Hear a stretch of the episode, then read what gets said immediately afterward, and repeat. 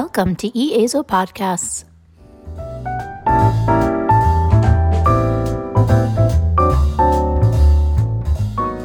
It's a real pleasure to have Doctor Ilaria Colombo here with us today to discuss PARP inhibitors for the treatment of ovarian cancer.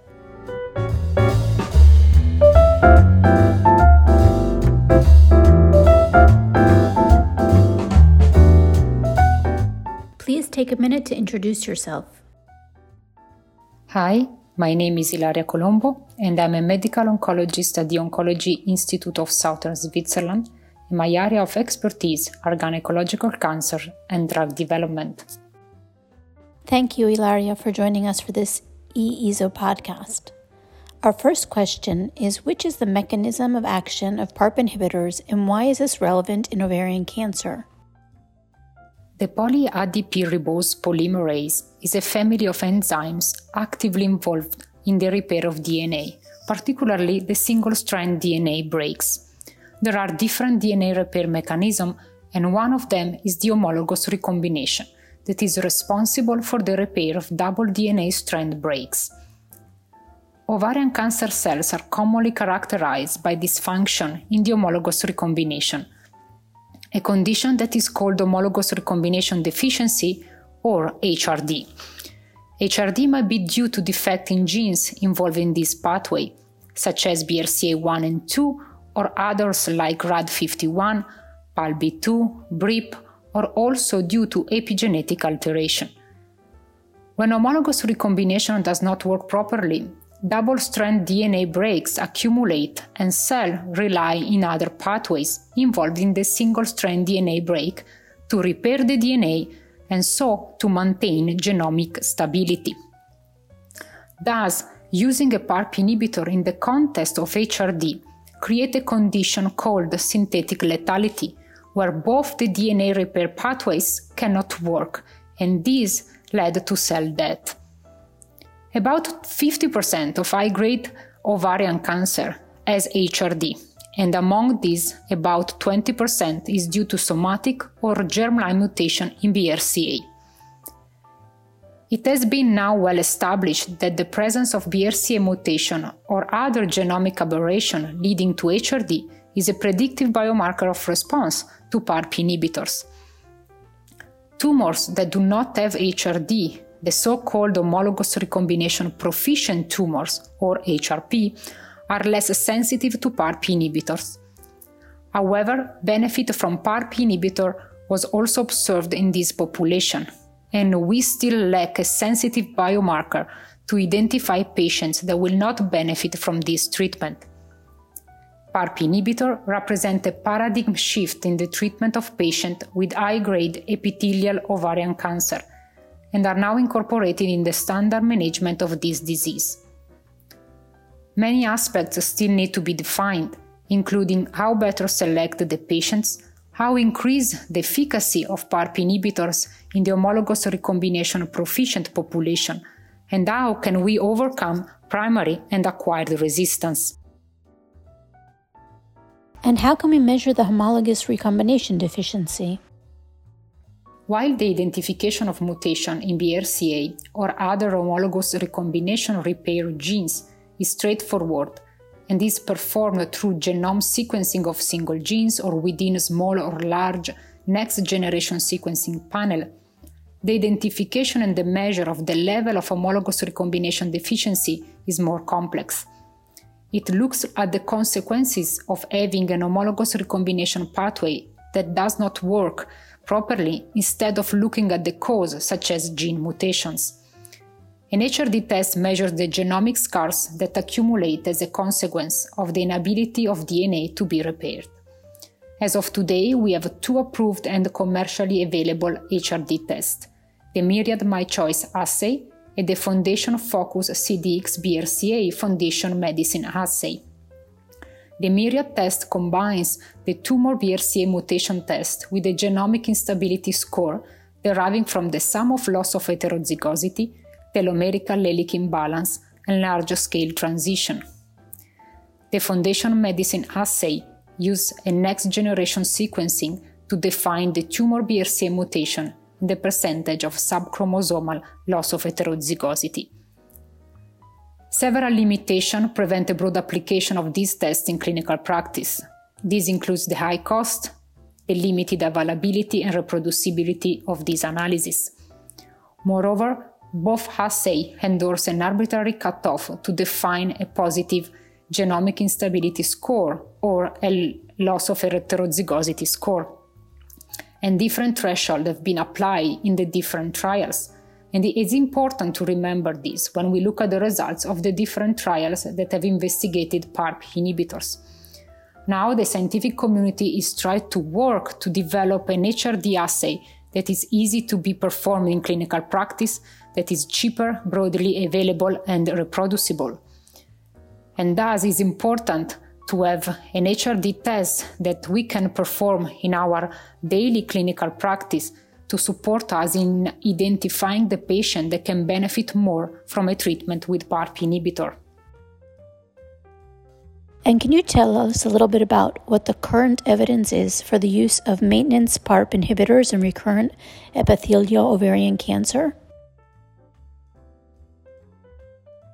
In the platinum-sensitive recurrent setting, three different PARP inhibitors have shown to prolong progression-free survival compared to placebo in patients who achieve at least a partial response to the last line of platinum-based chemotherapy. And this benefit was observed not only in tumors with B R C A mutation, but also in B R C A wild-type tumors.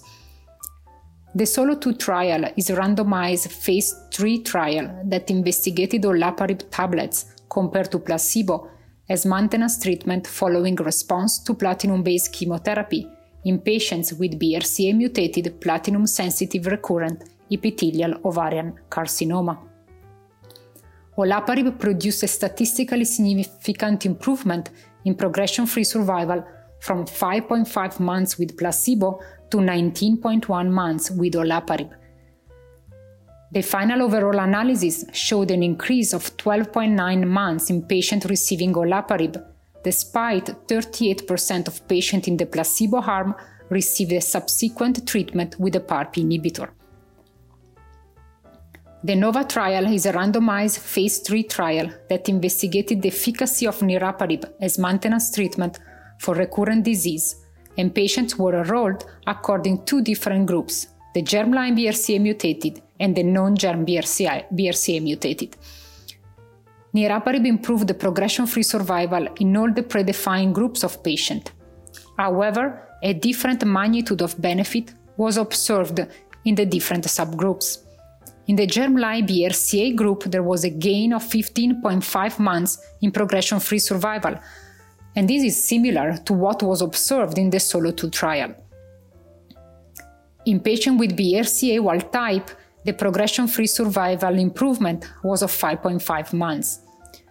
This study looked also at the efficacy in the homologous recombination deficient positive population, and this was evaluated according to the Myriad MyChoice test. In the group of patients with homologous recombination deficiency not due to germline B R C A mutation, the progression-free survival improved by nine point one months. And according to these results, niraparib has been approved by F D A and E M A as maintenance treatment for the recurrent disease ovarian cancer in all comers patients. The last phase three randomized trial is the ARIEL three that investigated the rucaparib, another PARP inhibitor, versus placebo in the same setting of patients, and also this study showed similar results. In the ARIEL three study, the presence of homologous recombination deficiency was assessed according to the level of loss of heterozygosity, and this was defined as high loss of heterozygosity or low loss of heterozygosity. In the intention-to-treat population, the progression-free survival was ten point eight months with rucaparib versus five point four months with placebo. And again, there was a different magnitude of benefit in the different groups. In the pre-planned subgroup analysis, the highest benefit was seen in patients with B R C A mutation, followed by patients with B R C A wild-type but high level of loss of heterozygosity. And then the group that achieved the uh, less benefit were the patient with B R C A wild type and the loss of heterozygosity low. And what about the results of phase three trials that have investigated PARP inhibitors in the frontline treatment of epithelial ovarian cancer? So in a first-line setting, we have available the results of four different trials that have investigated PARP inhibitor. The SOLO one trial, where B R C A mutated patients with stage three and four epithelial ovarian cancer and in clinical complete or partial response at the end of first-line platinum-based chemotherapy were enrolled and randomized to receive maintenance Olaparib or placebo for up to two years or until disease progression. The median progression-free survival is fifty-six months with Olaparib compared to thirteen point eight months with placebo. Importantly, this relevant benefit was sustained beyond the end of treatment, and particularly at five years, forty-eight percent of the patients are still free from disease recurrence. The second trial is the PRIMA trial that assessed the efficacy of niraparib in patients with high-risk, high-grade ovarian cancer, regardless of the presence of B R C A mutation. So high risk is defined as a stage as patient with stage three with residual disease after surgery, non-operable stage three disease, stage four, or patient who received neoadjuvant chemotherapy. In the intention to treat population, the progression-free survival increased by five point six months. The analysis was performed according to the pre-planned subgroup defined according to the presence of homologous recombination deficiency as per Myriad MyChoice assay. As expected, the benefit was higher in patients with H R D positive tumor, either with B R C A mutation or B R C A wild type. However, in the homologous recombination proficient group of patients, the progression-free survival improved by only two point seven months. The third trial is the PAOLA one study that enrolled patients with stage three and four high-grade ovarian cancer that received in first-line treatment bevacizumab combined to the standard backbone chemotherapy of carboplatin and paclitaxel. At the end of chemotherapy, patients with complete or partial response were randomized to receive maintenance olaparib in addition to bevacizumab or placebo. Again, the progression-free survival improvement in the intention-to-treat population was about five and nine months, with higher benefit in patients with H R D score positive as per Myriad MyChoice test. In the homologous recombination proficient group, the addition of olaparib to bevacizumab did not add any benefit. The question that still remains open is if the use of bevacizumab is needed in patients with B R C A-mutated ovarian cancer or if single-agent olaparib might provide the same benefit as the combination. The last trial in first line is VELIA. This study is different compared to the others, given that the PARP inhibitor Veliparib was administered concomitant with the chemotherapy. In this study, there were three arms: chemotherapy alone, chemotherapy with concomitant Veliparib only, and chemotherapy with concomitant Veliparib and Veliparib continued as maintenance treatment. This study showed that the best benefit from PARP inhibitors is when these agents are used as maintenance strategy. Again, in this study, the, the benefit that was observed was consistent in the different biomarker subgroup and was similar to what was already observed in the prior trials. However, it's important to remember that the combination of PARP inhibitors with chemotherapy resulted in more toxicity, particularly for the hematological toxicity. That's very interesting. And our last question is, what are the main toxicities of PARP inhibitors? The main toxicity of PARP inhibitor is the hematological toxicity with anemia, thrombocytopenia, and less frequently neutropenia. These are very common among the different PARP inhibitors and can be managed with dose interruption or dose reduction, and they tend to occur early after treatment initiation. There are also some differences among the different PARP inhibitors. For example, with olaparib, there is a higher incidence of anemia. With niraparib, there is a higher incidence of thrombocytopenia compared to other PARP inhibitors. For niraparib, it is also important to remember that the starting dose is different according to patient's weight and baseline platelets value.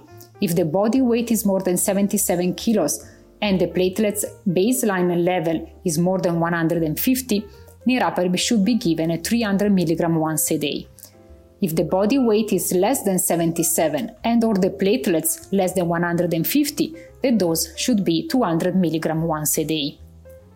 Gastrointestinal adverse events are also common for all PARP inhibitors, with nausea being the most prevalent, and patients need to be counseled on how better manage the nausea to increase their compliance to the treatment and avoid early interruption of the PARP inhibitor. Other gastrointestinal symptoms reported by patients are constipation and vomiting and diarrhea. Another common adverse event that occurs with PARP inhibitors is the increase in creatinine concentration. PARP inhibitors inhibit the renal transporter protein that has a role in the secretion of the creatinine. And so it's important to remember that the common observed increase of creatinine does not really reflect the true decline in glomerular filtration rate. Fatigue is also a common side effect of PARP inhibitors, and also this seems to be a class effect very common among the different PARP inhibitors. There are also respiratory symptoms that might occur. We can observe cough or dyspnea, and despite being very rare, cases also of pneumonitis have been reported. A rare but severe adverse event is the increased risk of myelodysplastic syndrome or acute myeloid leukemia that can be estimated to be around one to five percent, and it is important to fo- inform our patients about this risk. Nowadays, more data are emerging on the possible role of clonal hematopoiesis in the risk of developing myelodysplastic syndrome or leukemia, and we also might see more data in the future on potential biomarkers able to identify patients at risk of such severe complication, and this will be very important for our clinical practice to be able to identify this patient. Thanks so much, Ilaria. We look forward to having you here for your session on cervical carcinoma in December.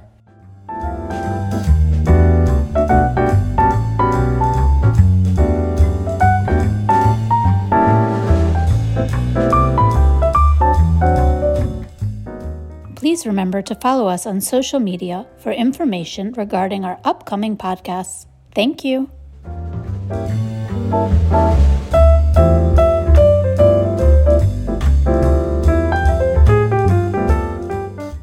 Thanks for listening, and see you soon on the E A S O website.